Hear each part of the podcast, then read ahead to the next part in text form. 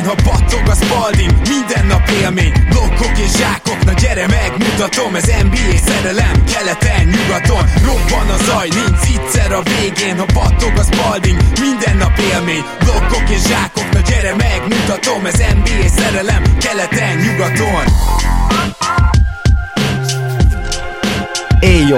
Szép jó napot kívánunk mindenkinek, ez itt a Rap City keleten-nyugaton podcast, a mikrofonok mögött pedig ismét Zukály Zoltán és Rédai Gábor. Szia Zoli, welcome back! Szia Gábor, sziasztok, örülök, hogy itt lehetek újra. Kimaradt egy adás, ugye nem először fordult elő, azt hiszem, hogy volt már, tudom megmondani, 8-10 ilyen eset az 500-ból talán, és hát ez is egy ilyen alkalom volt, nagyon-nagyon elfoglalt voltam, ez így is marad most karácsonyig, az is egy kisebb csoda, és hát ha felhájpolhatom magam egy hatalmas erőbedobás és, és áldozat, hogy a mai adásra rendelkezésre állok. Félig mondom természetesen komolyan, félig, félig viccelek, félig komolyan. És hát izgatott vagyok, mert jó visszatérni nyilván, hiányzik azért a podcast, amikor kimarad egy hét, mint ahogy most, és hát nagyon fura, érdekes, izgalmas ez a szezon, plusz ráadásul ugye sorsolunk is, úgyhogy Bizony. lesz mindenféle jó dolog. Bizony, én arra kérlek, hogy a random szám generátort azt addig készíts elő, hogyha eddig már nem tetted volna meg, és emellett pedig pedig ma ugye overreaction lesz, hat csapatot próbálunk túlreagálni, és lesz is egy vendégünk, de mielőtt ide elérünk, szeretnénk egy különleges sorsolást tartani, hiszen ígértük,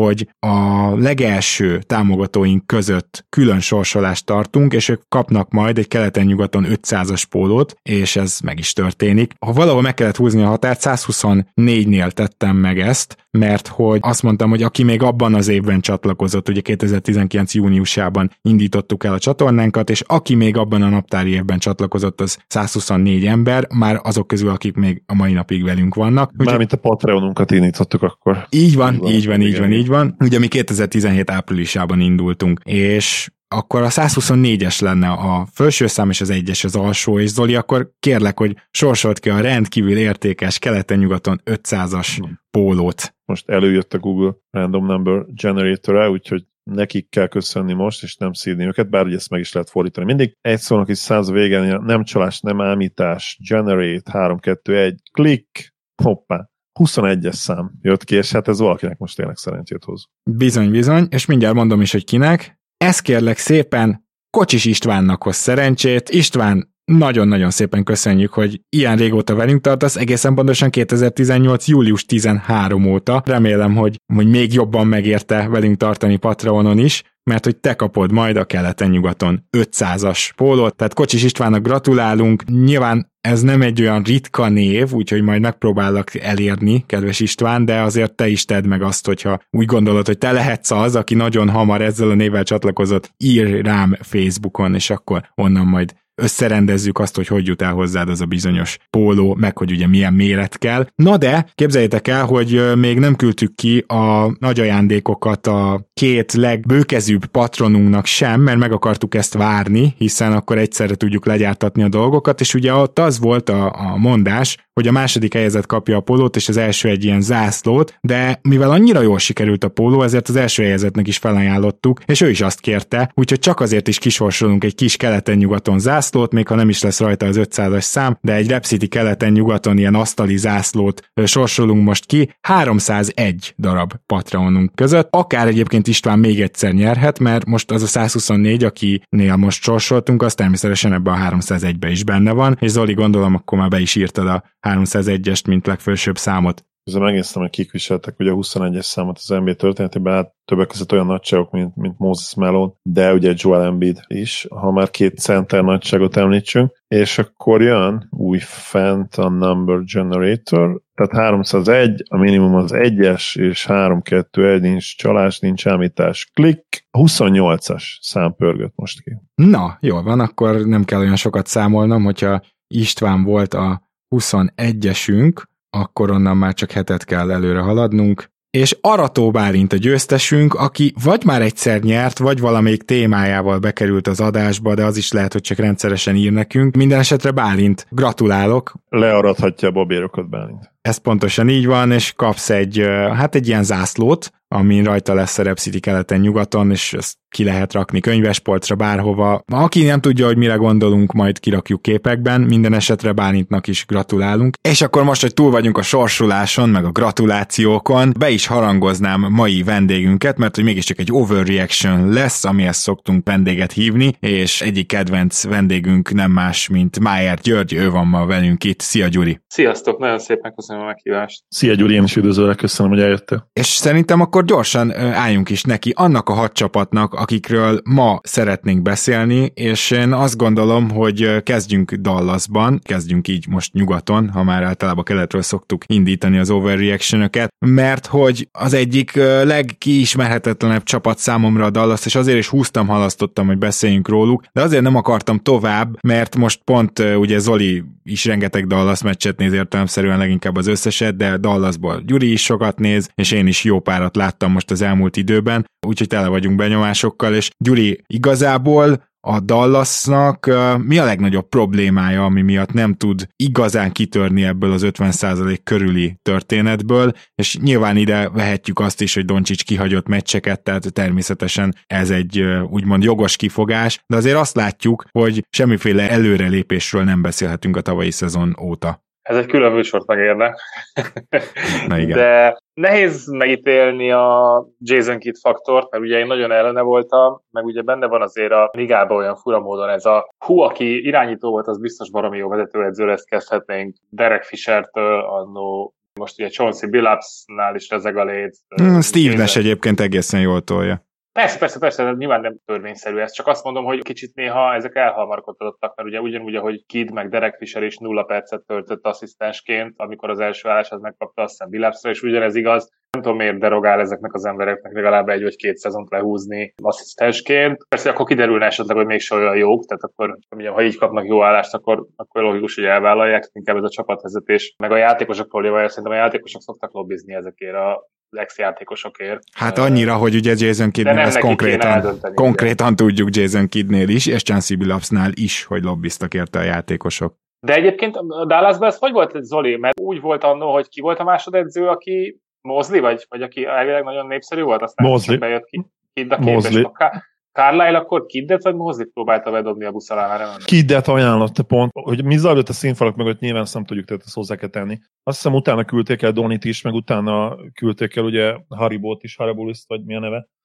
a görög uh, gambler Haralabok. Igen, Haralabok, köszönöm. Szóval ezt nem tudjuk, tehát kiszivárogtak dolgok, de nyilván nem, nem tudhatjuk egyszerűen, hogy hány százaléka igaz. Viszont, amikor már ugye publikusan kellett Kidet támogatni, akkor Carlyle támogatta is, és azt ajánlotta, hogy ő nagyon-nagyon jó utód lenne. Sokan el is jöttek ezzel az elmélettel, hogy, volt. hogy nem biztos őszinte volt, és gyakorlatilag egy utolsó trollkodás volt, igen, mert lehet, hogy nem váltak el jól vele se a színfalak mögött, nem tudom. Donival biztosan nem váltak el jól a Mavis és a kis nehezen útjai, szóval a fene se tudja, mi volt a háttérben, simán el tudom képzelni. Ugye ez is lehet egy faktor, de ezt én mondom annak ellenére, hogy nagyon ellen szemvel vártam ezt a Kid Hired, még nem mondanám ki, hogy ez a fő probléma, vagy a top három problémában van, majd meglátjuk. Valamelyik nap beszéltünk is azt hiszem erről a chatbe, hogy a, ez a draft rekordja és a Dallasnak azért a, az elmúlt, nem is tudom, az elmúlt 15 évből tudunk Doncsicson, meg ugye egy Phil Bransonon kívül jó draft picket. Nem Most nagyon. így hirtelen, hirtelen emlékszem még Josh Howardra, de az majdnem 20 éve volt. Josh Howard és Devin Harris, ugye, akik bejöttek nagyjából, mint uh, nyilván Dörköt leszámítva, de ugye az még a 90-es Hát évek azért vége. mondom, hogy az elmúlt 15 Igen. évből viszont nem tudunk.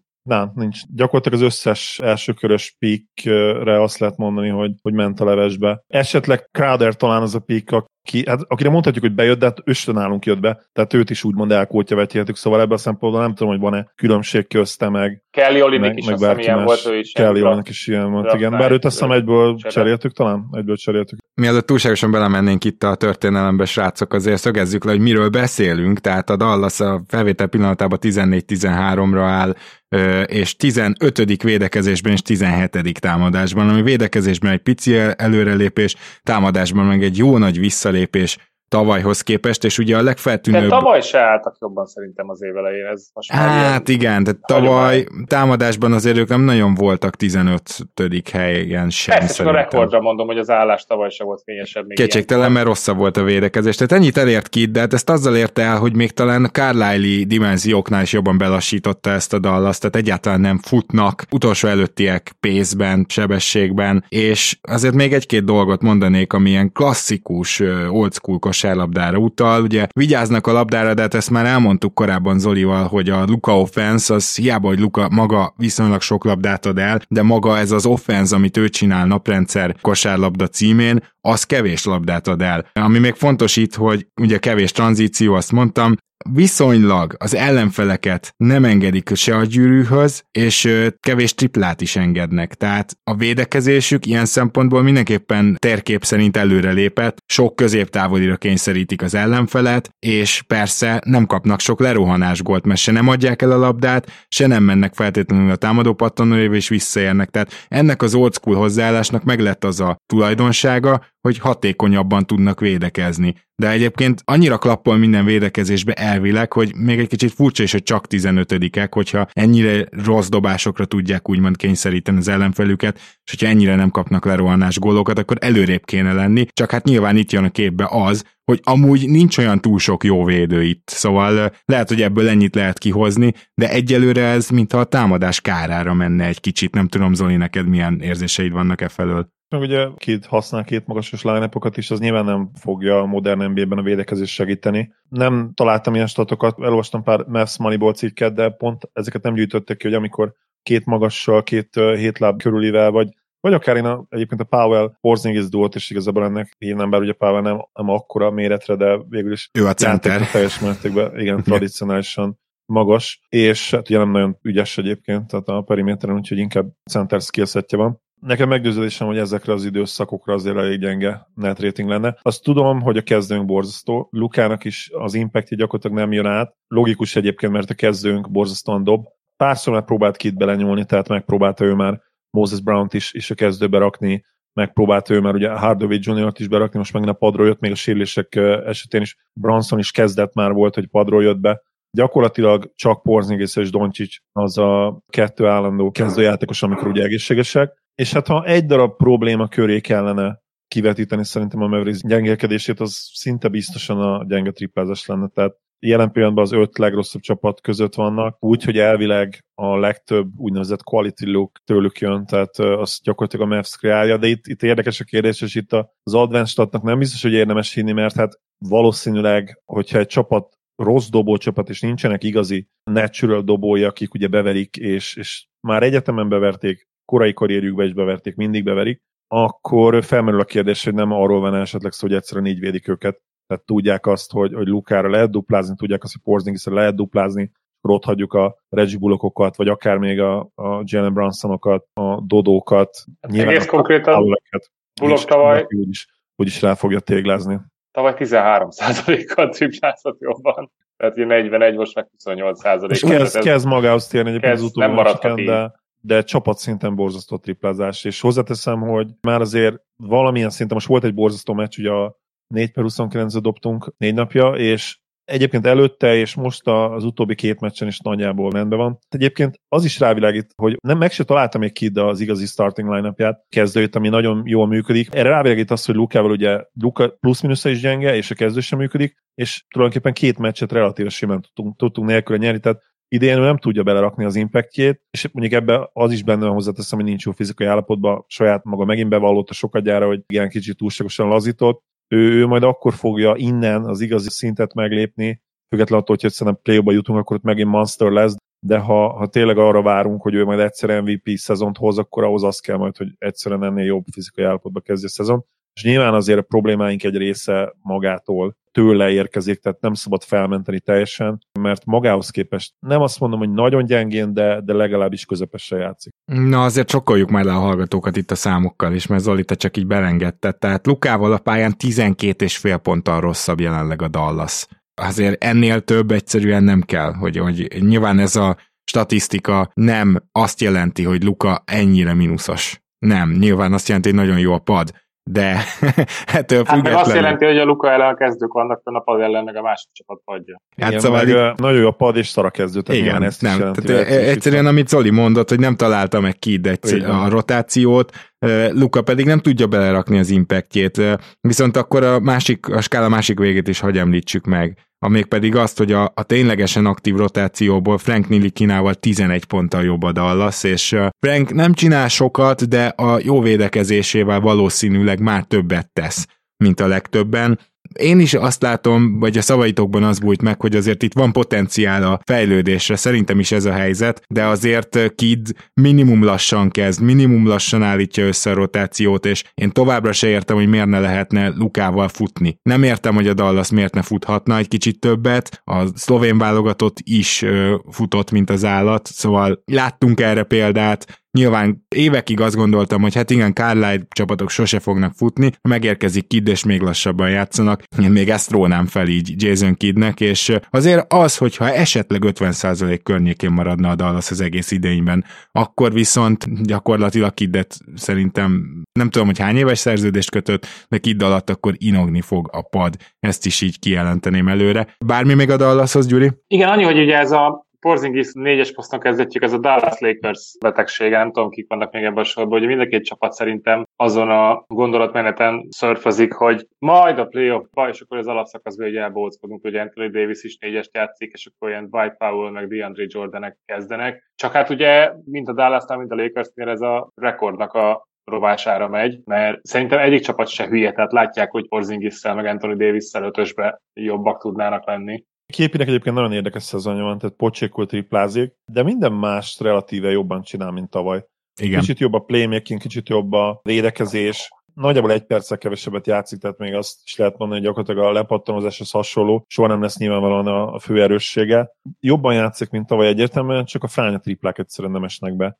Próbáltam így megnézni tavalyi highlightokat, hogy mennyivel dobott más triplákat az előző szezonban, mint idén, és azt vettem észre, hogy nem igazán, tehát én arra számítok azért, hogy ennél ő lényegesen jobb lesz, tehát ő karrier szinten 36%-os triplázó, volt ugye 39%-os szezonja is, neki azért oda kéne érkeznie. Nyilván így, hogy ennyire, most már azért több mint a szezon negyedén, bőven több mint a negyedén túl vagyunk, innen azért nem fogja visszatornászni szerintem 38%-ra, mint tavaly volt, de egy 35%-ra szerintem igen, és innentől azért jobban kellene dobnia és hát az, az alapfeltétele lesz annak, hogy javuljon az offense, mert a, a védekezés szerintem nagyjából helytáll. Nyilvánvalóan a támadás az, ami hatalmas csalódás, hiszen az tavaly is és tavaly előtt is. Mert ugye tavaly előtt azt hiszem első lett, ugye a NBA rekorddal, de tavalyra se esett annyira nagyon visszatalán. Nyolcadik helyre azt hiszem. Igen, hát igen. még akkor is igen. top 10-es de, de, de, ezzel a, ezzel a triplázással, a 14-13-as állás az egyáltalán nem olyan rossz, meg ugye Egyébként, pár ja, tehát, Porzingis is, meg, meg, meg Luka meg is. Ugye Luka és is. azért ugye akkor legalább egy pár szóba említsük meg ugye a Lukának a megérkezését a training campben ilyen 120 kiló közeli. Erről már beszéltünk ami, egy-két podcasttel ezelőtt egyébként, de ugye 118 kiló. Nem olyan a... nagy gond most még, de azért ezt a következő szezonokra majd valahogy orvosolni egy, Egyébként hogy... a legdurvább jelentések szerint még annál is több volt, állítok 130. Az azért nagyon durva lenne.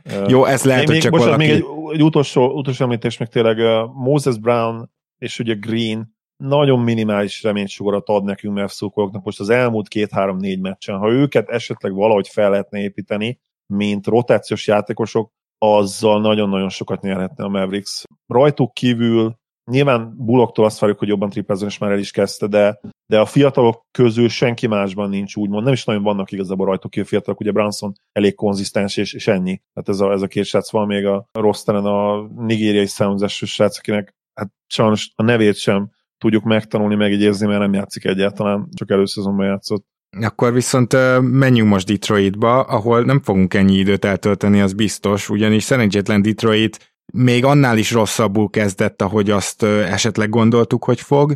Erre jött rá ugye a Cunningham sérülése, aztán Cunningham lassan tért vissza, és nyilván ő most némi reménysugarat jelent, de most még Grant is kiesett egy 6 hétre, ráadásul még így is érdeklődnek érte, úgyhogy Bizony. még őt is így lehet, hogy le fogják kapcsolni Detroitból. Ez a csapat nagyon-nagyon jó úton halad, az teljesen kétségtelen, de összességében mind Zoli, mind én azt vártuk, hogy ennél erősebbek lesznek, és hogy például jobbak lehetnek az Orlandónál, jobbak lehetnek az OKC Houston párosnál. Eddig erről szó nincs, szóval nagyon rosszak támadásban, de a védekezésük sem tud annyira működni, mint ami miatt egy picit optimistábbak tudtunk lenni a szezon elején. Gyuri, téged mennyire lep meg ez a teljes, totális utolsó hely, mert ezt így lehetne leginkább jellemezni. Hát inkább az lett meg, hogy őt előrébb vártátok be, nyilván könnyű. Ja, könnyű utólag okosnak lenni, mindenki előrébb várta. Nyilván Olinik, az a durva, hogy persze ha kimondani ezt a csapatról, hogy Olinik sérülése az már ugye elővágó volt, most már több mint egy hónapja volt azt hiszem. De hát elképesztően vékonyak voltak. Abból látszik például, hogy a színén Olinik sérülése után, hogy majd Trey Lice előre lép, hát nem, mert Trey Lice az ennyit tud, vagy Lyle. Úgyhogy azért szerintem egy Orlandóba több évkézlebb játékos van, de hát azt sem tudom például, hogy Kilian Hayes mikor fog életjeleket mutatni, vagy, vagy elkövelhetjük majd Bastként, és hát Cunninghamről sem fogjuk meg tudni idén, hogy mennyire jó, mert, mert nagyon jó, csak hát ez itt ilyen vakok között félszemű a király. Érdekes lesz, hogy mire cserélik be, mert akár ugye Grantnél szerintem szinte biztosan cserélni kéne, mert, mert miért ne? Persze, hát, tehát mi, mi értelme most itt tartani?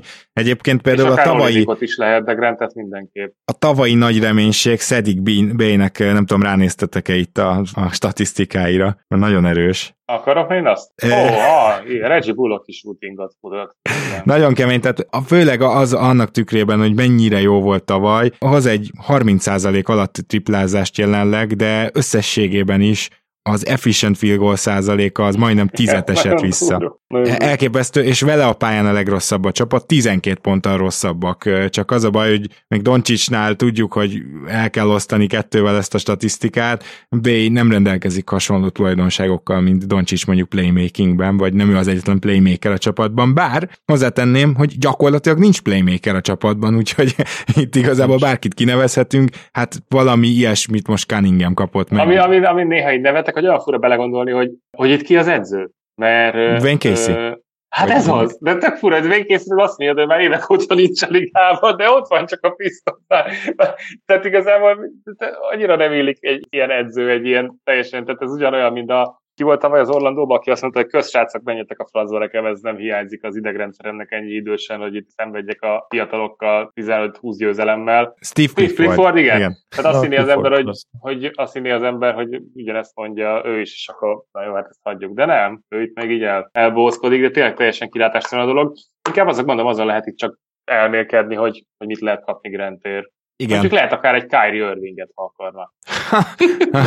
Brooklynban mondjuk valami jó lenne Grant. Jó, hát uh, még sok helyre jó lenne Grant, mi meglátjuk egyébként, hogy mit vár érte a Detroit, de tényleg most így végignézve, és ugye a másik kis kedvencem tavalyról, vagy a végére már Zolival együtt kis kedvencünk, Isaiah Stewart uh, is inkább csak úgy hozza magát, de az egyértelmű, hogy nem tudott még egyet előre lépni, vele is elég rosszak a pályán, 7,5 ponttal rosszabbak, de hát itt meg mondjuk azt a következtetést kell levonnunk, amikor azt nézzük, hogy Kilian hayes is rosszabbak, Jeremy grant is, hogy bizony rohadt szar ez a kezdő. Tehát a Detroitnál hasonló helyzet, mint a Dallasnál, csak mondjuk három szinten lejjebb van mind a kettő, a kezdő is, meg a pad is, ez itt a probléma, és nem tudom, hogy ez a csapat hogy tudna ennél előrébb lépni. Nem mintha feltétlenül ez cél lenne, csak ugye ez most már nem az a kategóriájú szezon, amit eddig láttunk a Detroit-tól, hogy oké, okay, oké, okay, az utolsó helyekért versenyeznek, meg a végén majd mindenkit kiültetnek, de azért vannak biztató dolgok, hanem így konkrétan nem nagyon vannak biztató dolgok.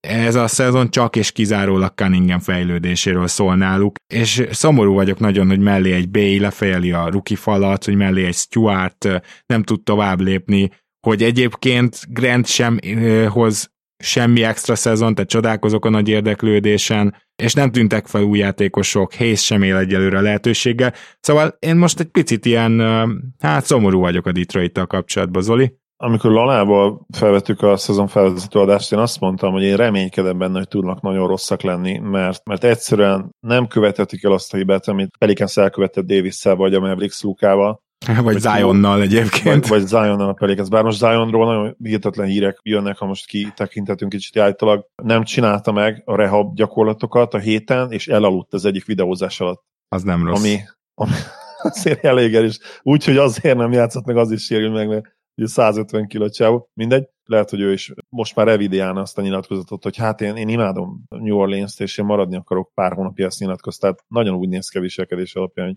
hogy mindenáron maradni. Pedig Zion szerintem tényleg játszani akar, csak éppen nem ott. hát ez, igen, ez, ez, ezt így adom. Az egész szezonban talán az, az a pozitívum, hogy Jeremy grant még cserélni akarnak, de egyébként ő se játszik jól, teszem hozzá. Igen. Kéddel egyértelmű az a baj, hogy, hogy még a, a labdavezetését, labdakezelését fejleszteni kell. A labdaeladás problémái szerintem főleg abból jönnek, hogy nem tudja ugye életben tartani a dribbelt, ahogy, ahogy mondani szokták kint. Megáll, és, és onnantól kezdve nyilván statikus pozícióban borzasztó nehéz nem eladni a labdát olyan atléták ellen, mint amilyenek az nba vannak, meg olyan csapatvédekezések ellen. De úgy összességében nyilván az egész rossz csalódás, tehát említett Rázi Stuartot gyakorlatilag ma elmondhatjuk, hogy azon kívül, hogy ugye a közelieket berakja, semmire nem jó. Tavaly ezért legalább volt meccsenként ugye egy kísérlete, nem dobott sok triplát a szezonban, de talán ilyen 8-10 beesett neki. Igen, ilyen idén... pislákoló reménysugár volt Igen, gyakorlatilag. pislákoló reménysugár volt, és akkor azt gondoltuk, beszéltünk is róla, emlékszem, hogy, hogy a második évre, sophomore évére, na, akkor most már esetleg másfél-két kísérlet, és ugyanígy ezt a 33-34 százalékot, na, eddig 8 százalékkal dobja a triplát a csávó, ami hát azért... Jó, egyet bedobott, egyet bedobott. Egy, egyet bedobott, igen. Nyilván amúgy hozza azt, amit tavaly, tehát lepattanózik, meg védekezésben legalábbis ugye, ami a dobás blokkolást illeti, abban nem rossz, de hát nem úgy tűnik, hogy ő nagyon fejlődött volna ez alatt az off-season alatt. Igen, és ugye még nem is ő tényleg a legnagyobb probléma, szóval azért az egész Detroiti eddigi szezonról olyan nagyon sok pozitívumot nem tudok elmondani, nyilván tök jó, hogy ilyen jól állnak a, a, az, az nagyon jó, persze. A tank a... versenyben, de, de azért en, ennél kicsit győztesebb kultúrával kellene valahogy, mert ez most szörnyen néz jó, ki. igen, amikor azt mondod, hogy se Hayes nem fejlődött, se Stuart nem fejlődött, se Bay nem fejlődött, akkor gyanús, hogy ott a csapat valami van. Hangulatával is van gond. Igen. Igen. Viszont akkor most menjünk át uh, Oaklandbe, és a Golden State Warriors, amelyik most, uh, mivel a Suns uh, teljesen elfogyott tegnapra, ezért ismét átvette a vezetést, tehát volt versenyben, és a Golden State már megint nyert egy olyan meccset, ami ne, úgymond nem volt köze hozzá, hogy az angol mondja, hogy nyerjen, de mégis megfordította ezt az Indi elleni meccset, ahol gyakorlatilag végig inkább az Indi irányított. És nem az első ilyen győzelme a Golden State-nek, elképesztő tapasztalt playoff csapat képét mutatják azzal, hogy Curry és Green eddig végig egészséges, és Hát ugye a recept ismerős, tehát Curry felel leginkább a támadójátékért, Green leginkább a védekezésért, de azért, hogy a Golden State szokásos játékához visszatért, arról pár statisztikát gyorsan mondanék. Az egyik az az, hogy ugye rengeteg cut, illetve messze az egész ligában toronymagasan legtöbb off-screen akció az övék. Hát ez ugye az, amikor üres elzárásból leválsz. Kevés pick and dolgoznak, inkább katokkal, handoffokkal, rengeteg labdaszerzésük van, sokszor is mennek egyébként lerohanásba, és ez fantasztikus 1,11 pont per labdabirtoklás arányban be is váltják. Tehát magyarán Szokás szerint jól futnak, szokás szerint a labdaszerzésre megy a védekezésük, kívül tartják a gyűrű alól az ellenfelet, úgymond verjetek meg kintről, dobjatok túl minket, ez, a, ez az ő filozófiájuk még mindig, és persze elsők assziszt százalékban is rengeteg asszisztot osztanak ki. Cserébe megmaradt régről a rohadt sok eladott labda is, viszont az óriási fejlődés, ami miatt a Golden State szerintem még ezt a szintet tudja tartani, az az, hogy a második legjobb lepattanózó csapat, és korábban azt mondtam, hogy nem létezik, hogy ezt tartják, most már nem tudom ezt ilyen biztosan mondani, mert egyszerűen úgy néz ki, hogy a lepattanózást jelen pillanatban a Golden State elképesztő csapat efforttal megoldja, és uh, le a kalappal tényleg. Ez az első szavam. Gyuri? Nem nagyon lehet rájuk mit mondani azon kívül, hogy csodálatos, amit művelnek, és elképesztően, ugye szembe a Detroit-tal egy kontrasztba állítsuk, itt meg pont mindenki felül teljesít ahhoz képest, mint amit vártunk tőle, gondolok itt egy Otto Porterre, Toscano Andersonra, Gary Paytonra főleg, hát Andrew Wiggins triplázásáról azt hiszem ti is beszéltetek nemrég, vagy Jordan Poole, tehát ugye itt is a profi hangulat, azt tud emelni valamennyit a játékosokon, és hát én szerintem mondhatjuk, hogy jövő héten jön Clay, Úgyhogy ez nagyon izgalmas. Ezt most trollkodott egyet, Steve Kerr, mert mondta, hogy lehet kiülteti egy meccsre körét pihenni. ugye ez azért vicces, mert ugye most a Madison Square Gardenben vannak, és lesznek, és ott fogja megdönteni Ray Allen rekordját, mert ugye már csak egy kell neki, az all-time triplákba. Nyilván nem lesz kiültetve, csak jó kis trollkodás volt. Én feltennék nektek egy találós kérdést. Én is, a... jaj, én egy szavazást akartam, és hárman vagyunk, no. úgyhogy meg fogjuk tudni szavazni. Remélem nem lövöd le, jössz először. Nem, szerintem nem. Mit gondoltok, kiket küldött el a Warriors ebben az off-seasonban? Mi az, ami abszolút közös bennük. Mind a 11 játékost, akitől megszabadultak, mi igaz rájuk? Tehát pássálék? Tizen... hmm. 11-en voltak, akik kikerültek a nyári körforgás után. 11 de nyilván ez, a, nyilván ez, aki tavaly játszott, tehát tavaly pályára lépett. Van ja, Maker, Passal, ezek a játékosok. Mi, mi volt bennük a közös? Mármint most mi a közös bennük, vagy akkor? Nem, a tav- tavalyi szezonban, és hát nyilván ez, ezáltal Aha. a ny- nyáron is közös lett bennük, ez az ok, valószínűleg ok. Minuszos, box plusz minusz. Mindegyikük. Ez volt az a 11 játékos a tavalyi keretből. Ezt nem mondod, hogy eltaláltam eltaláltad, mindegy, mindegyikük, mindegyikük mínuszos volt a szezonban. És mind a 11-től megszabadultak.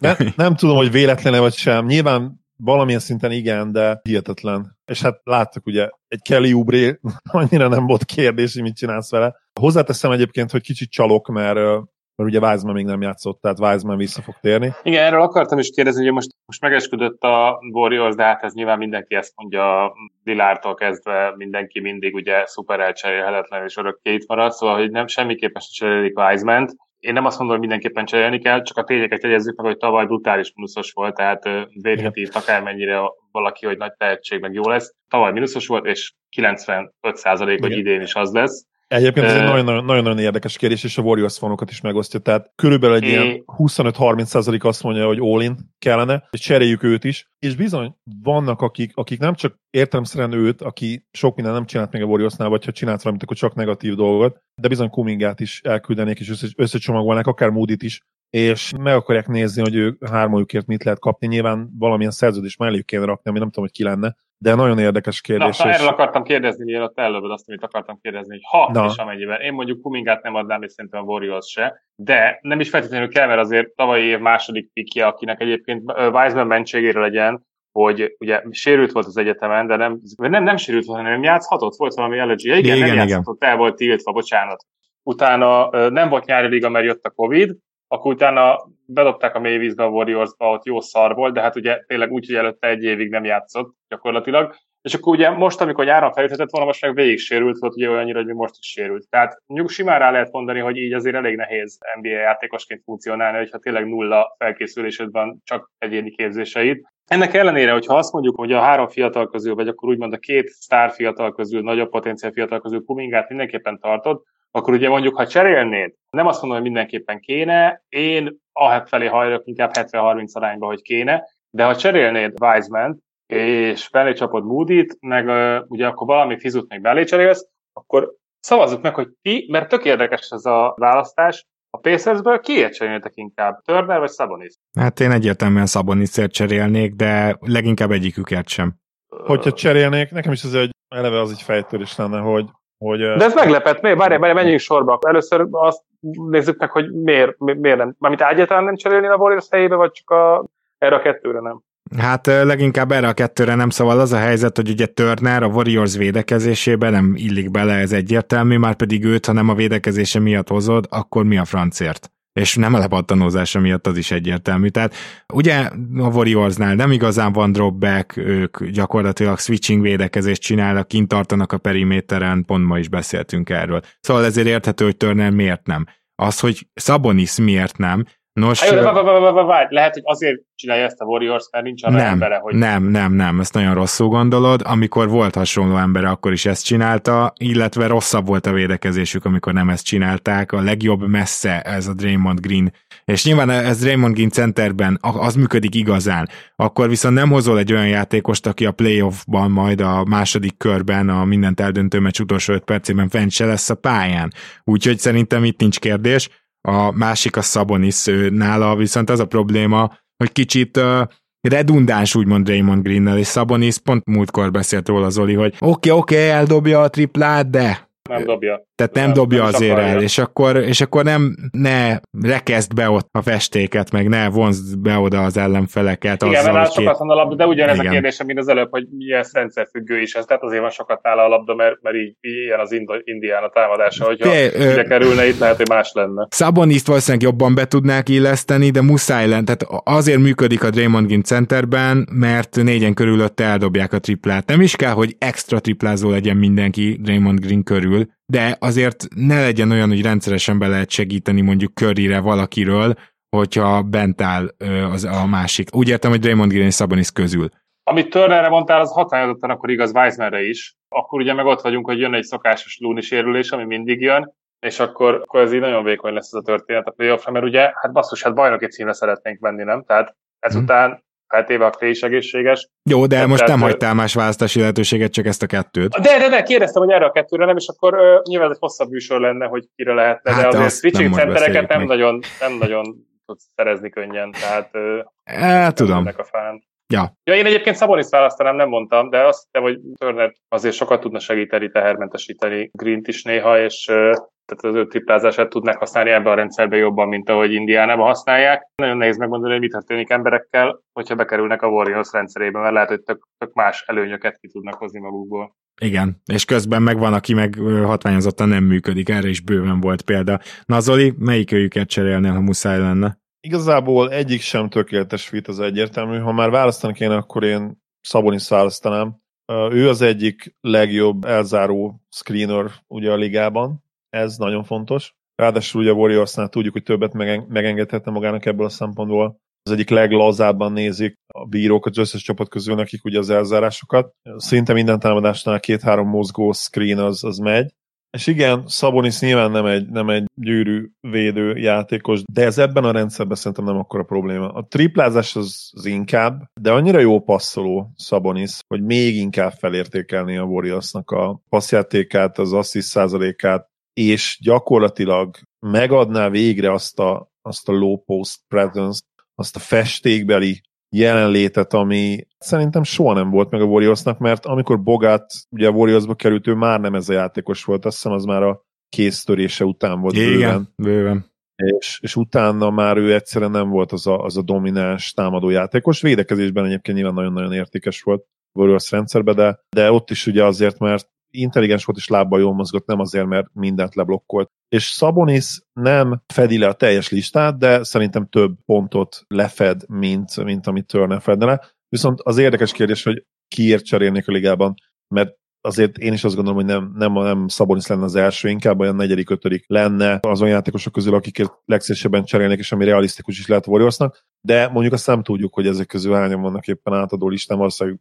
senki a Pacers játékosokon kívül. És akkor igen, lezárva, sárnyalva kicsit, Szaboniszer nem áldoznám be az összes fiatalt, és mondjuk még pikkeket is, megpróbálnám azt megoldani, hogy Wiseman és pick. És valamilyen Jó, hát én is, csak, én is csak két fiatalról idézően. Oké, okay, oké, okay, csak az indiánának meg ez is kevés lenne, tehát hogy ezért valószínűleg egy kicsit lehetetlen is ez a szituáció. Igen, azért a Wiseman akkor... pick az szerintem nagyon jó ajánlat. Ha, Mi, ha ők egyébként látnak még valamit Wisemanbe. Ah, érted? Tehát, hát figyelj, az abban is cseréled el, akkor nem Wiseman hozott Turner nyakára kapásból. Tehát itt hát kezd... Hát Turner is egy Turner is nyilván cseréled utána. Charlotte-ba egy ilyen PJ Washington. Jó, hát én, én azt gondolom, hogy ennél szerintem lenne jobb ajánlat Szabonisra, de akkor lehet, hogy ebben nem értünk egyet, viszont egy lezárásképpen a Golden State-ről csak egy számot mondjon mindenki, indoklás nélkül, de beleszámítva azt is, hogy majd wiseman is vissza kell építeni, és hogy Clay se biztos, hogy hát tökéletes állapotban lesz rögtön a starttól. Hanyadik lesz nyugaton a Golden State? Én mondok egy hármat. Szerintem másodikok. Gői? Akkor három, a meg a Suns előttük lesz. Oké. Okay. Csak vicces, hogy pontban néztem egyébként, hogy az 1-3 az gyakorlatilag el is dőlt nyugaton is ennyi. Tehát az, az most tudjuk, hogy, hogy, hogy ők fognak befutni. Hát az, a negyedik az... hely meg teljesen nyitott. Még a 11 is odaéred gyakorlatilag. Igen, bár én Memphis Druckerként remélem, hogy ez, az, ez a mondatod nem igaz, de mert hogy most a Memphis a negyedik. Jó, menjünk át akkor Filadelfiába. Képzeljétek el, Filadelfiába fog a Dramond átok. Nem tudom, nézte el valaki, hogy hanyadik a Fili lepattanózásban. Utolsó előttiek, azt hiszem. Wow. És a második legtöbb second chance pontot kapják. Tehát valahol döbbenetes, hogy egy Embiid és Dramond által fémjelzett csapatra ezt el lehet mondani. Ez az első, amit ki akartam emelni. Ez ráadásul a Philadelphia-nak nagyon nagy előnye volt az elmúlt években, egyáltalán nem voltak ennyire szarpattanózó csapat. De a másik, amit ki akarok emelni, hogy természetesen ők is rohadt lassan játszanak, kevés tranzícióval, mint ahogy természetesen az összes Duck Rivers csapat. Most megnéztem én is, rebound percentage 28-ak, pace pedig tök utolsók. De hogy Dramondra ez mindig igaz volt, nem? Hogy nélküle jobban lepattanoztak a csapatai, mint vele, és ő meg közben leszedegette a 15-16. Igen. Azt tudjátok, hogy pénzbe kivel volt versenyben az utolsó? Dallas. Igen. Persze, hogy tudom, hát most néztem meg a adás előtt. Na most ez az érdekes szerintem, hogy a Philadelphia képre egyébként nem sokat változott, tehát azért a Duck Rivers csapatoknak a szokásos tulajdonságai megvan, ez például ugye az is, hogy kevesebb triplát dobnak rá, viszont sokszor jutnak a büntetővonalra. Ez Embiiddel mondjuk kiválóan megy már önmagában is, de amikor nincs Embiid, akkor is ez a helyzet. Szóval szokásos Duck Rivers csapat, csak az a baj, hogy ebben most így nincs talent, és amikor Embiid sincs, akkor meg teljesen random, hogy kijön egy jobb shooting este. Nyilván amikor Seth Curry eldobja az agyát, és mellé még Tyrese Maxinak is mennek a betörések, ami egyébként idén megy, és majd a elsődleges másodéveseink adásban Maxiról nyilván kiemelten beszélünk, de szóval megvannak azok az eszközök, amik vagy mennek, vagy nem, ha nem, akkor garantáltan kikapnak, ha igen, akkor van esélyük nyerni, ennek megfelelően egy 50%-os csapatról beszélünk gyakorlatilag. Nem, nem annyira fényes ez így, és amíg nem lesz Simons csere, és nem jön valamilyen érték, addig nem is biztos, hogy jelentősen el tudnak erről mozdulni. Azért számoljuk bele, hogy Embiid elég sok meccset kihagyott, mennyit van, hetet? Uh-huh. Tehát így, ja, és azon talán egy hattal állnak, szóval igen, azért ezt számoljuk bele, ebbe igazad van. Most ugye a legutolsó is kellett valami borda fájdalom, tehát ez amikor ő játszik, sőt, hát ugye Andó Harris is nagyon sokat kihagyott, szóval amikor amikor Embiid játszik, akkor ez a csapat még így is baromi jó. És ráadásul nyilván, hogyha egészséges marad, akkor a playoffban még akár majd följebb tud kapcsolni, csak hát ugye nyilván így nehéz egészségesnek maradni, hogyha ennyire ráépül az, hogy bármit el tudjon érni ez a csapat, mármint a normális helyezést a az alapszakaszba. Bocs, csak nagyon rövid kiegészítése mondani valóthoz, Joel Embiiddel 9,5 ponttal jobbak a pályán, mint nélküle, ez a legmagasabb az egész csapatban, úgyhogy csak a szokásos. És egyébként érdekesség, hogy ugye Embiid egyfajta plusz-minusz istenség, tehát az egész ligában gyakorlatilag a, ebben a, az egyik, hanem a legjobb az elmúlt években, meg ugye az RRPM-be is, tehát a már egy Justed átállított statban, plusz-minusz statban, Viszont idén azért ez csökkent valamelyes, tehát még én azt gondolom, hogy nem melegedett bele igazán, illetve talán amit láttunk tavaly, hogy védekezésben, mint egy hanyány, itt már úgy kezdene visszaesni. Ami így furán hangozhat, hogyha azt nézzük, hogy 27 éves játékosról beszélünk, de ha tudjuk azt, hogy neki milyen fizikai problémái szoktak lenni minden szezonban, és szinte minden évben vagy megsérül, vagy legalábbis erősen ugye a, a kondíciója le csökken a, a szezon második felére, akkor talán nem annyira meglepő ez. Én abban bízom, hogy ez inkább az, hogy, hogy esetleg most már ő is tud kicsit fészelni, így, vagy mondjam, vagy így magát egy kicsit takarékabban tolni az alapszakaszba, mert, mert azért ez is benne lehet 27 évesen. Én mondanom sem kell, hogy így is 110, majdnem 112 nélküle a defensive ratingja a Philadelphia-nak, ami 104,7-re esik, amint Embiid pályán van, szóval igen. azért a jelenléte így is hát, rengeteget Igen, ér. most a plusz-minusz ára az remek példa, mert a mai éjjeli meccs, mert egy 35-tel kaptak ki a, nélkül a, a Memphis-től, Morán nélküli Memphis-től 35-tel kikapni az az, az egy Bár kicsit... nem ők az egyetlenek, akik most kaptak ilyen számokat, de, de hát az akkor is mutatja ugye az ő impactjét. Szóval nyilván különadásokat mindig lehet két-három hetente szentelni ennek a Simons dolognak, én most nem is akarok belemenni, inkább csak magát az elvet kéne eldönteni, hogy hogyha nem jön jó deal, akkor hajlandó vagyunk-e beáldozni az egész szezont? Úgyhogy Embiid kb. Móri azt mondja, hogy igen, és már ezt nagyon régóta Jó, mondja. A Mórinak ezt kell mondania nyilván, mert ez egy archoz hozzátartozik az a gond, hogy Embiid uh, kizsigereli magát gyakorlatilag egy ilyen szezonban, most például alig bír a apróbb sérülése miatt pályán maradni, hiszen uh, mondtad ezt, hogy takarékra tudja tenni magát. Igen, lehet, de hogy támadásban, hogyha pályán van, akkor ugye minden labdának keresztül kell mennie rajta, az teljesen egyértelmű. Posztapokban még mindig az élmezőnyben van a Philadelphia, tehát a szokásos Embiid dolgok megtörténnek. Én biztos vagyok benne, hogy egy telefon is ott a McCallum csere, tehát meg tudnának egyezni. Csak ugye Mori, Mori azt kivár a végéig, hogy hát ha lesz valami jobb. És egyébként elnézve ezt a Portlandi kuplerájt, lehet, hogy igaza is van, hogy kivár az utolsó pillanatig, és majd februárban üti akkor le a McCallumot, ha nem lesz Lillard, vagy nem lesz más. Aha. Mert ez, ami Portlandben van, mind a sérülésekkel, mind a, ott is ugye Bilapsot állítólag már most megy a lázadozás, hogy nem, nem kedvelik annyira, én nem látom ott az a helyzet, mitől javulna februárig. Lehet, hogy igaza lesz Mórinak. Csak meg akarok emlékezni, ha már a rookie adásban nem emlékeztünk meg Charles Bessiről, aki most játszik, és egyébként egész ígéretes kis garbage cenyónak tűnik, vagy hát négyes ötösnek, mondjuk így. Igazából csak ennyi, tehát más nem akartam vele kapcsolatban mondani, illetve már nagyon sajnálom az Isaiah Joe stékjeimet, mert hát gyakorlatilag kijátszotta magát a rotációból, Paul hát, Reed vagy, vagy szintén. Dok, dog szarik rá, bocsánat. Lehet. És uh, ugye mémek is születnek erről, hogy nem tudom melyik anime, nem nézek animéket, de van egy olyan mém, hogy valami anime karakter áll, és azt mondja, hogy oké, okay, eleget láttam, de valami olyasmire mondja ezt, ami azonnal megtörténik egy szempillantás alatt, és Doc Rivers ilyen Ázia Joe-val. így, így szólom be, hogy miután egy perccel berakta, azt mondja, oké, okay, eleget láttam, lejöhetsz nem, nem nagyon szórakozik vele, és hát nyilván nem szeretik. Továbbra is a Doc és a szurkolók kapcsolata a Filinél elég érdekes. Embiid egyébként még amiben nagyon jó, és ebbe ugye már tavaly is nagyon jó volt, hogy crunch time-ban hihetetlen jó. Vezeti ugye a ligát crunch time scoringba, úgyhogy mennyi meccset hagyott ki. Ugye ez azért igazán megsüvegelendő. Persze ebben az is benne vagy nem valami domináns a Fili, hiszen a clutch statban ugye azt számít bele, amikor X ponton belül van az eredmény. Úgyhogy ez is, ez is azért játszik. Nagyon érdekes ez a helyzet, és ez a keret teljesen sötét ló, de minden értelmében ennek a kifejezésnek idén a, a Fili. Bármit kinézzek ebből, nyilván a cserére szükség van ahhoz, hogy bajnokok legyenek. Azt én egyszerűen nem tudom elképzelni, hogy, hogy egy jó Simons csere nélkül megnyerjék idén a bajnokságot. Én Mattis Tyberről akartam még pár szót mondani, aki ugye fantasztikusan levétte Steph Curry. Currynek az egy, teljesen egyértelmű, most a Golden State-hez is vissza ennyibe térni, hogy aki tudja őt valamennyire limitálni, azok az ilyen Tybal Bridges-szerű, gyors, de nagy és hosszú wingek és ez oké, okay, nagyon szép volt ez a védekezés, de nehogy azt gondoljuk, hogy itt Tybal olyan fantasztikus értéket képvisel, mert sokan már így nem adnák bele cserékbe meg ilyenek. Tehát kiváló védő. Én tényleg azt gondolom, hogy kiváló védő. Láttuk azt, hogy például Chris Dunnal mi volt, amikor ő kiváló védő volt. Hát az, hogy támadásban alig lehetett pályán tartani. Na most Tybal 30%-os tripladobó, 2,4 triplából, tehát nem, tényleg nincs miről beszélni, és persze csak zsákolgat kb, tehát nem, nem, nem középtávolizik, és ezért viszonylag jól dobja a két pontosokat, úgyhogy nem mondom, hogy nem hatékony, 5,6 pont, 1,1 blokk, 1,8 stíl, egy assziszt, 2,2 lepattanó. Én azt mondanám, hogy egy védekező specialistáról beszélünk, akit 20 percekre epizód szerepekre tudsz játszatni, vagy 25 percet játszik most, Na most az a 25 perc, az hogy telik? Hát az úgy telik, hogy az alatt a Philadelphia 1,8 ponttal rosszabb, tehát az összhatása az még csak nem is pluszos. Csak azt akarom mondani, hogy nagyon-nagyon jó védő, e, egyébként kevésbé jó besegítő védő, mint egy az egy, ezt gyorsan hozzátenném, de azért valamit kéne mutatni a támadásban, valami fejlődést, mert ez így meg fog maradni 20-25 percnek szerintem.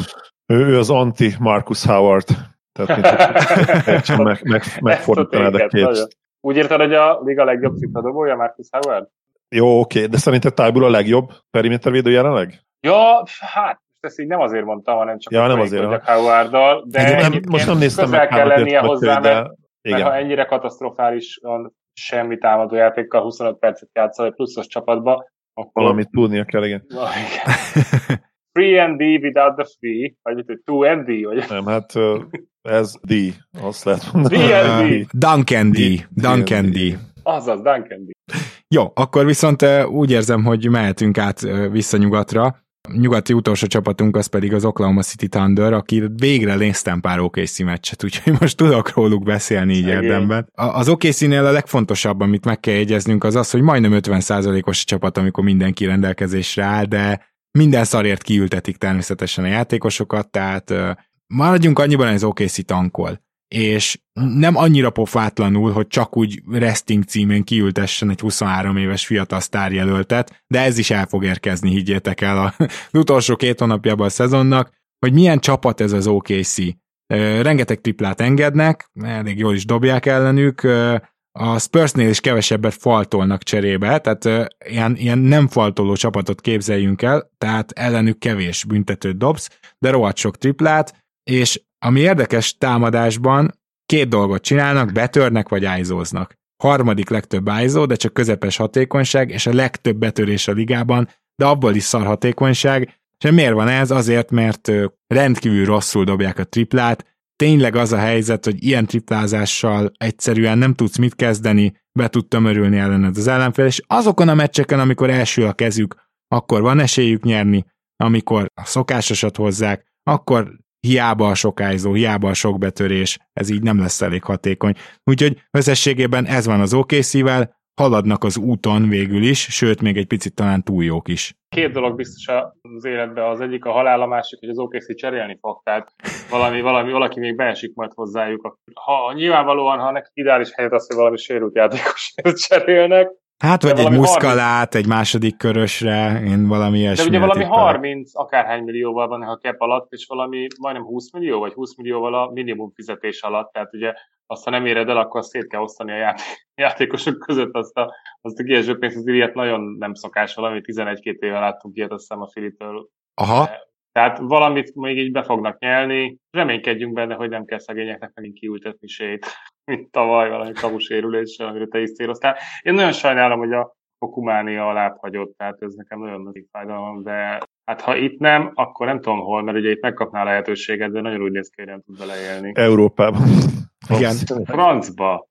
Zoli, te elengedted Pokut? Mert én picit azt vártam, hogy ebbe a szezonban egy kicsit több ilyen, ilyen van benne az a zseni néha, és hogy egy kicsit többet látjuk azt. Még, még nem 20 éves. Attól függ, hogy néz ki jövőre a keret, mert az a problémája Pokunak is, hogy hogy jövőre jöhet egy sztárjelölt ugye az ő posztjaira, akinek 30 percet játszania kell újon CV-be, ne, nehéz lesz.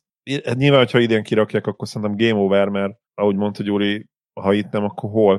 Tehát nincs még egy annyira pofátlanul tankoló, oké, okay, nem tudom, hogy nem mindig tankol az OKC, ugye érdekes csapat ebben a szempontból, hogy, hogy rájönnek, hogy túl jók, és akkor utána mennek át ebbe az iszonyú pofátlan tankolásba. Most már úgy kezdenek szerintem a felé tendálni, és ha itt nem tud, akkor hol? Tehát a, a Rockets még jövőre, vagy megint a, de Pistonsban miért kéne megint? Tehát, mert oda is ugye a hasonló poszta érkezhet a top 3-ból, top 4-ből 3 azért magas, és hasonló stílus, mint Poku, csak nyilván sokkal-sokkal jobbak. Úgyhogy nem néz ki ez a történet most jól neki. Gyakorlatilag nem NBA szintű játékos most, nem tudom, egy, egy G-League kitérő kéne neki talán egy 20-30 meccsre, utána a szezon második felére visszahívni, az lehet, hogy adna neki némi, némi önbizalmat, mert már egyébként néz, nézve highlightokat nem feltétlenül az önbizalma van baj, amikor olyan alulról pincér léjapot próbált meg, és gyakorlatilag mozgás nélkül kézfeltartás nélkül blokkolták le, nem tudom, ezt láttatok-e. Ez, ez csodálatos akció volt, úgyhogy ja, hát nem Poku lesz a, úgy látszik a következő európai MVP. Ha már... Ha, az jó. Na, viszont nekem itt ki kell szállnom ennél a fantasztikus végszorán, ne haragudjatok. Jó, rendben van, akkor a Milwaukee Bucks már Gyuri nélkül fogjuk majd, kedves hallgatók, kielemezni, mint utolsó csapat, de köszönjük szépen, Gyuri, hogy eddig is velünk tartottál. Köszönöm szépen a meghívást, és bocs, hogy le kell lépnem. Sziasztok. Én is köszönjük, Gyuri, sziasztok. Én még az OKC-hez akartam egyébként annyit hozzátenni, hogy Kenrick Williams lenne az, ha valaki, akiért mindenképpen cserélnék.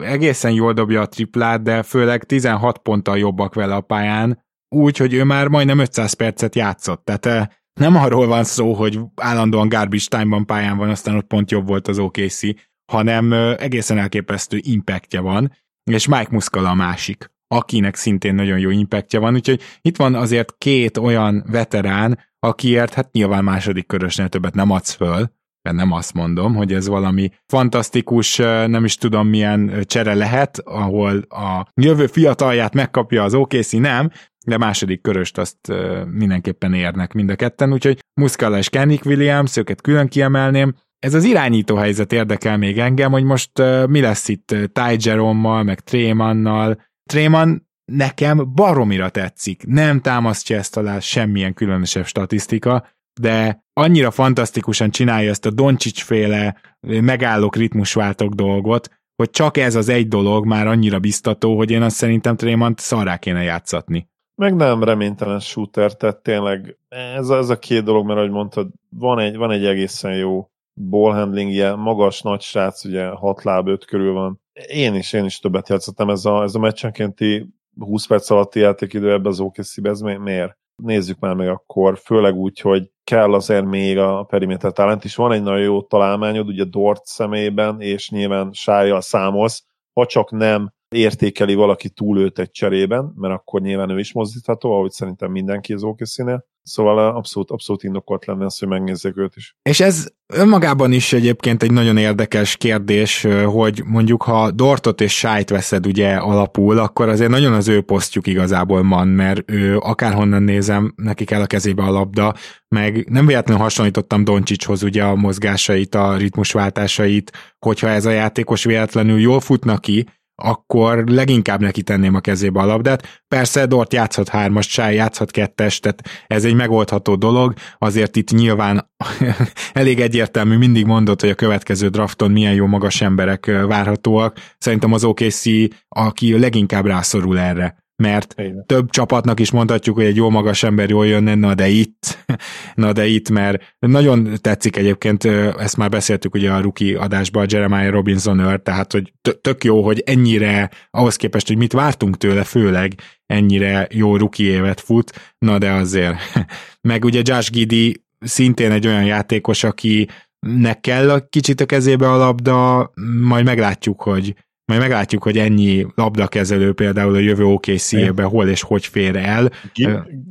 Gidi nagyon jó kezdett, de azóta azért elég lejtmenetben van. Így van. Tehát amikor én ugye harmadik helyre raktam a ruki listámon, akkor is már ez egy kicsit rezgett a léc, hát azóta nem raknám a harmadik helyre, de mindegy, tegyük hozzá, hogy nyilván egy rukinak nem kötelező rögtön magas szinten teljesítenie minden egyes meccsén, tehát ezt jelenleg ketten tudják megcsinálni, és van még kettő, ugye Wagner és Duarte, akiről mondtuk, hogy szintén meg tudják ezt csinálni, csak talán azért nem Barnes és Mobley ígéreteit lebegtetik ők ketten, amikor pályán vannak. Na de akkor menjünk át szerintem a Milwaukee Buckshoz, amely csapat gyakorlatilag ugyanazt csinálja, amit megszoktunk tőle, csak uh, nyilván a szezon eleje az nem annyira sikerült, amikor felváltva volt sérült uh, Jannis is egy picit, de főleg Middleton és uh, Holiday, és ugye voltak olyan meccsek, amikor egyikőjük sem állt rendelkezésre, de még most jön ez a Brook Lopez, hátsérülés műtéttel, tehát ez örülünk, hogyha a szezon végére visszajön kategória, ennek ellenére a Bucks egy fantasztikus futást produkált most, és most a Boston ellen kifulladtak, ráadásul egy nagyon jól játszó Boston kaptak el. Idegesítő lehet egyébként a Boston ellen játszani, mert vannak ilyen meccsei a Bostonnak, amikor mindent bedobnak, és 120-130 pontokra képesek, és akár a következő este kifoghatod úgy a Bostont, hogy megvered őket 105-90-re. Tehát ez gyakorlatilag ilyen húz egyet, és meglátod, hogy mi lesz az biztos, hogy a Bucks nagyon biztató volt az elmúlt időkben, és összességében szerintem rendkívül jó úton haladnak, és kezdenek bajnok esélyesnek kinézni még egy Brook Lopez nélkül is. Igen, ezzel mindenképpen egyetértek. A szezon elején nyilvánvalóan a sérülések miatt, és ezt szerintem már akkor tudtuk, nem néztek ki jól, de, de az elmúlt pár évben egyébként ez, ez tényleg igaz volt rájuk. Érdekes módon azelőtt, egy három-négy évvel ezelőtt valahogy azt éreztük, hogy meghalnak az alapszakaszban, nagyon-nagyon jók voltak, emlékszem, ilyen domináns szezonokat hoztak le, rendkívül sok meccset nyertek, valahogy mintha megtanultak volna úgy igazán veterán csapatként játszani. Nyilván ez kellett az is, hogy Jannis érjen, kellett az is, hogy Middleton is eléri azt a kort, ezt a, ezt a 30 év körüli állapotot, ahol, ahol még a fizikai teljesítményének majdnem a csúcsán van, de már nagyon-nagyon érett, és, és képes gyakorlatilag minden este lehozni azt a teljesítményt, ami nem is feltétlenül mindig boxkor de, de legalábbis ugye impactbe az az igazi nyerő NBA kosárlabda. Persze, bele lehet kötni dolgokba a, a Bucksnál is, mert nem olyan dominánsak idén, még akkor sem, amikor Jannis játszik, legalábbis, hogyha ugye előző szezonokra gondolunk, de Jannis egyébként gyakorlatilag hoz, hozza most már ezt az MVP szintet, amit ugye korábban hozott, és én megmondom őszintén, hogy Holiday játékában nagyon-nagyon elégedett vagyok, tehát Holiday az alapszakaszban nagyjából azt hozza, mint tavaly, ugye picivel eddig rosszabbul dobja a triplát, de tudjuk nála, hogy, hogy a play fog igazán eldőlni a dolog, ahol, ahol tavaly támadásban nem volt annyira jó, de mint all játékos és mint, mint védekezésben gürizős, mindent megteszek a győzelemért típusú csapattagot, ott meg ugye kimagasló volt nyilvánvalóan. Pat Connaughton, aki nagyon-nagyon kellemes meglepetés idén, ő egyértelműen szintet lépett. Talán és... tavaly a rájátszásban tette meg ezt a szintlépést, és bent tudta hagyni úgymond ezt a szintet. Volt egy ilyen másik játékos, akiről mondtam, hogy figyeljetek rá, mert szerintem sokkal jobb szezon következik, Dylan Brooks, és ő is lassan elér oda egyébként. És hát ugye Grayson nem miatt, Gábor. Nem azt mondom, hogy egy nagy bocsánatkérésre tartozol, de, de egy ilyen közepesen minimálisra. De igen, hozzá kell tenni már előre mentve téged kicsit, hogy igen, azért ebben a boxban tudnának páran így játszani valószínűleg. Amikor Jannis van körülötted, meg Middleton, meg Drew Holiday, meg egy Pat Connaughton, aki idén hát hihetetlen, hogy alájátszik mindenki, és, és milyen szinten triplázik, az, az egészen elképesztő.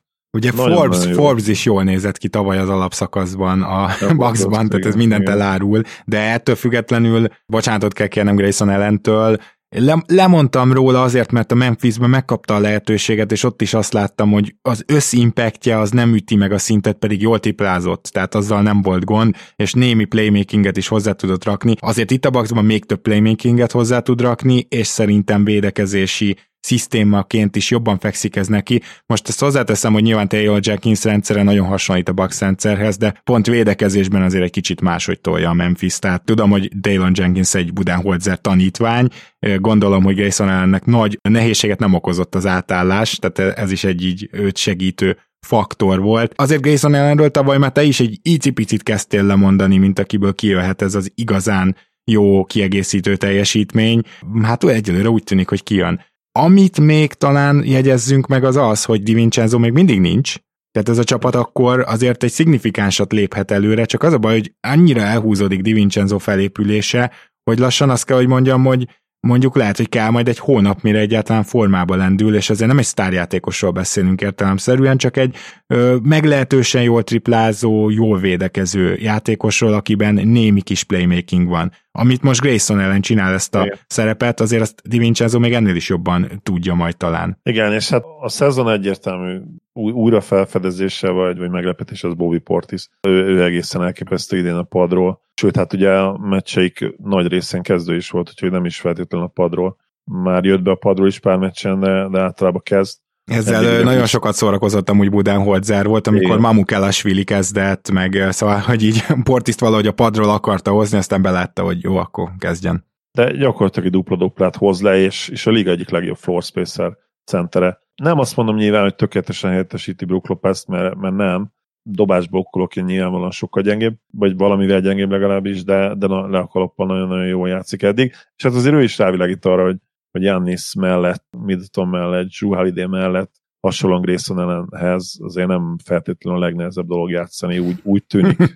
Igen, lesz helyed. Egyébként Bobby Portis uh, kapcsolatban ugye ő íres volt arról, és igazából még most is egy picit az, hogy amikor ő jól teljesít, úgymond, az a csapatának nem biztos, hogy jó, hát vannak ilyen csapdajátékosok, és a Dunkdomban kitaláltak erre egy konkrét fogalmat, hogy nyomott egy portiszt, az azt jelenti, hogy mondjuk 15 pontot szerzett, és mínusz 15-ben volt. Ezt csak így hozzá akarom tenni, mert annyira tetszik, hogy ezt jelenti a nyomott egy portiszt. Lehet, hogy a jó Bobby ezt most idén megváltoztatja, ezt a hm, hát beidegződését Duncanéknek. Azért a plusz-minusz mutatójára most szeretnék külön kitérni, mert hogy most is mínuszos, igaz, csak mínusz 1,3, de azért valahogy Portis védekezése hát olyan kis szeletben tud csak jó lenni, és amikor mondjuk pick and roll ellen kell védekeznie, akkor, akkor azért rögtön előjönnek a gyengeségei, hogy még mindig egy picit lehet, hogy árt a csapatának. Ettől függetlenül az ilyen triplázással ez a támadójáték csak fejlődhet, és nézzük meg azt is, hogy most támadásban jobb a Bucks, ugye, hanyadikok is, mindjárt mondom, hatodikok, miközben védekezésben nyolcadikak. Minden esetre ez egy olyan csapatnak tűnik, és akár az is benne lehet, hogy ez mondjuk egy negyedik, ötödik hely lesz a szezon végére, amelyik mindkét oldalon elit tud lenni, és ez pontosan elég nekem ahhoz, hogy azt mondjam, hogy ó igen, a playoffban is jók lesznek. Tényleg azt érzem, hogy, hogy kezd megtanulni úgy játszani a, a Bucks az alapszakaszban, ahogy kell, tehát nem döglenek már bele abba, hogy plusz tízes net ratingjük legyen, ja. Próbálgatják a line valószínűleg majd pihentetnek is tavasszal, szerintem nagyon, jó, nagyon jól rá, ráéreznek arra, hogy, hogy mi kell, és hát nyilván egy bajnoki cím után az is benne van, hogy nem tudnak feltétlenül úgy felpörögni egy alapszakaszra, mint ha mondjuk kikaptak volna a döntőben. Tehát nincs benned az, hogy na basszus, most akkor meg kell mutatni, és most vissza, nem is visszaveszünk, mert ugye ebben az esetben akkor ők először másznának a csúcsra. Így azért minden más nyugodtabbak, abszolút nincsen pánik, szerintem ha most visszaesnének mondjuk 7.-8. helyre, akkor se érdekelne őket, nem pánikolnának. És hát szerintem azért, ha egészségesek maradnak, én azt gondolom, hogy, hogy meg is nyerhetik nyilván még keletet, teljesen nyílt, ugye kelet ebben a pillanatban az első három, én azt gondolom, hogy odaérhet a végére majd, de talán még a hit is egyébként feljebb volt. Úgyhogy a Bucks, Bucks jól néz ki, és szurkolóik helyében én nagyon-nagyon-nagyon optimista lennék.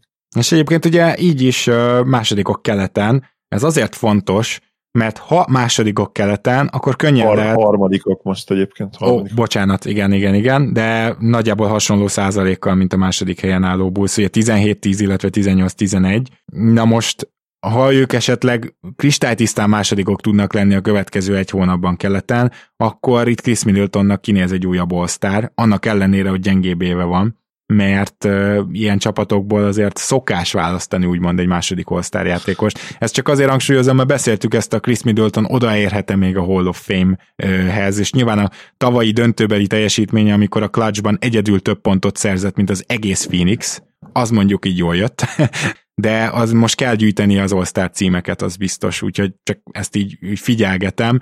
Hozzáteszem, hogy kicsit uh, tényleg visszaesett erre a szezonra, és a usage százalék is visszaesett. Lehet, hogy ő is most már úgy van vele, hogy Hall of Fame ide vagy oda, most a lényeg az, hogy az újabb bajnoki címeket söpörjük be. Most ja. volt egy kicsit ijesztős sérülése, tehát meg, megnyúltak a tércalagok. Most nem tudom, hogy hány meccset fog kivonni. Nem tűnt azért annyira nagyon súlyosnak, de, de lehet, hogy azért egy-két hétre kiültetik. Persze, tehát itt nagyon óvatosak lesznek. Hát az, biztos, az, az, az, én nem kell sehova se sietni, és uh, még a bucks kapcsolatban felírtam egy-két dolgot, azt uh, engedjétek meg, hogy elmondjam. Szokás szerint a legtöbb triplát engedik, tehát behúzódós védekezés. Ugye idén ez megint működik, hiszen nincsenek csillagászati tripla százalékok. Harmadik legtöbb wide open de azért tegyük hozzá, hogy csak 33 százalékkal dobják ellenük a wide open triplákat. És ezt a wide open triplát azért szoktuk így kiemelni, mert hiába, hogy esetleg azt engedett dobni, aki kevésbé jól dob, azért a wide openből nem 33%-kal dob egy átlagos esetben az ellenfeled. És ez azt jelenti, hogy némi shooting luck, vagyis dobó szerencse az ellenfél részéről azért van a Bucksnál, úgyhogy ezt a védekezést, ezt majd még monitorozzuk, hogy ennek megfelelően visszaesik-e. Mert például ugye a Washingtonnál elmondtuk azt, hogy nem kis dobó szerencse volt, és azóta vissza is estek, mint az állatvédekezésben, úgyhogy, úgyhogy azért a Bucksnál is van erre némi esély. Egyébként ugye ők rengeteg triplát dobnak rá, sok labdaszerzésből sokat tudnak indulni, tehát a, a szokásos Janis köré épülő játék fő elemei azok megvannak. Idén is keveset pick and bár mind a három playmakerük tud pick and indítani, de mind a három jó ISO-ban is, úgyhogy inkább ISO vagy, vagy katokból dolgoznak, Na, ez egy tök érdekes statisztika, most néztem és meg is lepődtem. A legkevesebbet érnek a festéken belül a labdához. Tehát ez gyakorlatilag azt jelenti, hogy azért a Bucks tényleg annyira rámegy arra, hogy végül azért valaki üres triplát dobjon, vagy végül Middleton dobja el a középtávoliát, amit ugye olyan napja van, akkor gyakorlatilag megállíthatatlan, és Jannis is ö, még, még egy személyben, aki ugye rengeteget megy be a festékbe, még, még ő se tudja felemelni ezt a csapatot ilyen szempontból, tehát gyakorlatilag, főleg Brook Lopez kiesésével, akit ugye nagy ritkán legalább be lehetett küldeni a palánk alá is, gyakorlatilag a palánk körüli játékuk az arra korlátozódik most már, hogy transitionben zsákolnak, vagy Giannis Antetokounmpo betör. És kész. Minden más az kiosztás a tripla felé. Ezt a következtetést tudjuk nagyjából levonni. Hiperhatékony kezd lenni a Bucks. Így van, és uh, ismételni tudom magam, azt érzem, hogy, hogy ők most már nagyon tudják, hogy hogy kell, hogy kell súlyozni ezt alapszakasz és playoff kosárlabdát. Persze a sérülések elkerüléséhez szerencse kell, most is kellett valami, valamennyi szerencse, hogy, hogy ne szakadjon szét, ugye Middleton tér, de elég egy ilyen esés, és minden megváltozik, de nagyon-nagyon tetszik az a, az a fajta kollektív mentalitás, amivel ők most játszanak. Ha most valaki ugye pisztolyt szorítana a fejemhez, hogy kijön ki keletről, lehet, hogy őket mondanám a Nets, Nets előtt. Gondolkodnom kéne egy picit azért rajt, de lehet, hogy őket mondanám.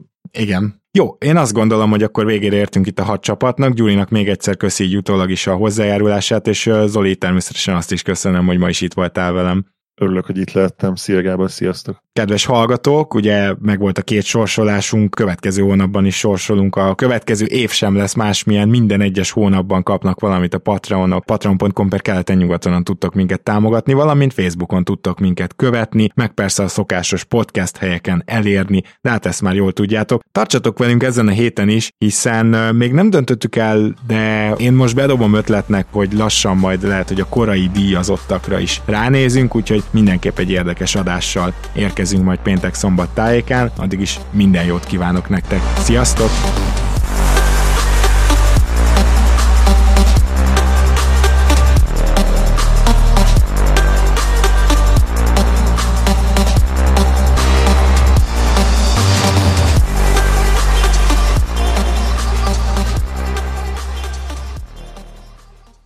Ha más podcastekre is kíváncsi vagy, hallgassd meg a Béton műsor ajánlóját.